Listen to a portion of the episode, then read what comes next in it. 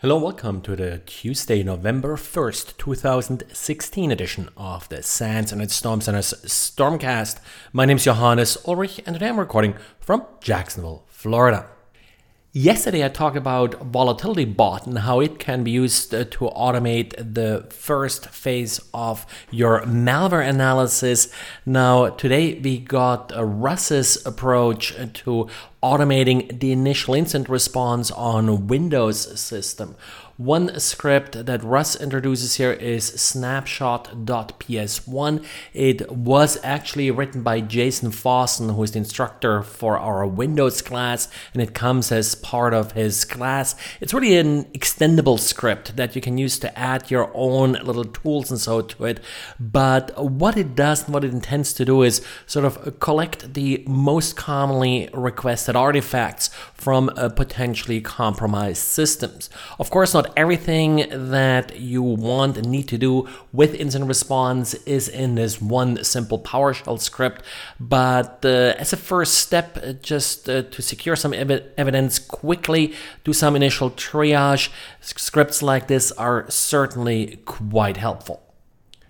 Domain name reputation lists are certainly a hot topic and something that you can procure from various uh, threat intelligence feeds. But the problem with these feeds typically is that they operate in hindsight.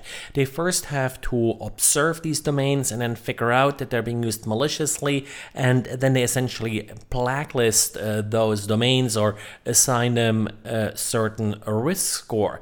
A new paper that was now presented at the ACM meeting does outline a technique uh, where they actually try to figure out if a domain will be used maliciously at the time at which it's registered. What they're doing is they're essentially looking at a bunch of different data that's collected when the domain is registered. For example, what name server will be used uh, with it, WHOIS information, but uh, also things that kind of surprised me, like, for example, the time of day. Turns out that a lot of malicious domains are registered at a certain time of day, which I guess makes sense that a particular spammer, for example, has a script running once a day where they register new domains.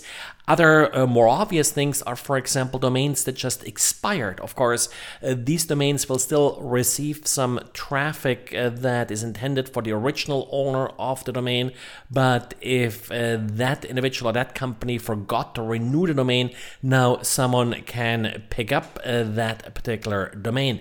So, interesting uh, process, and essentially, what they're doing is they're collecting all this information about the domain registration and and uh, then they derive a risk score, which is based on past experience again, but now not specifically to that domain, but to other domains that, for example, use the same registrar, used the same name servers. At this point, I don't think there's a product really around this. There's nothing that you sort of can easily do yourself uh, because you essentially need to have access uh, to all of that domain data, which uh, you can get, uh, but it's uh, really a pain to sort of sift through all of that. So I guess we'll have to wait for someone to come up with a feed with just that data and the appropriate risk score. Mozilla announced the somewhat unusual step of removing the battery status API from Firefox. This change will become effective with Firefox 52. This API has become somewhat under fire for revealing too much information about the system Firefox is running on. You can, for example, check not just the state of the battery, but then, of course, how quickly the battery depletes, and this can be used used to fingerprint a particular system.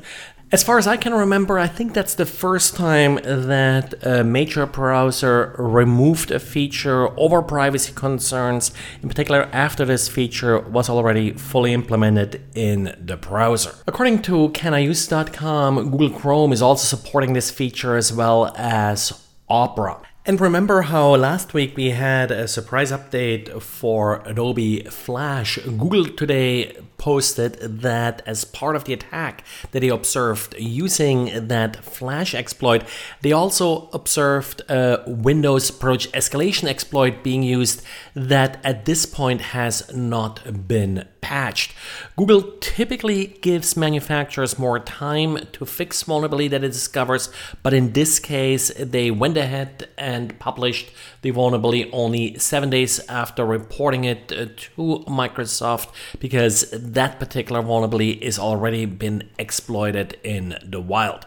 So, first of all, really important for you that you keep Flash up to date or disabled and uninstalled because that was the original vector how the attacker got into the system. As far as the privilege escalation vulnerability goes, we don't really know a lot of details here, but Google Chrome apparently does protect against uh, this vulnerability. So I guess we'll have to wait for uh, the November patches to see if Microsoft offers an update that will fix this problem. Well, and that's it for today. So thanks and for listening and talk to you again tomorrow.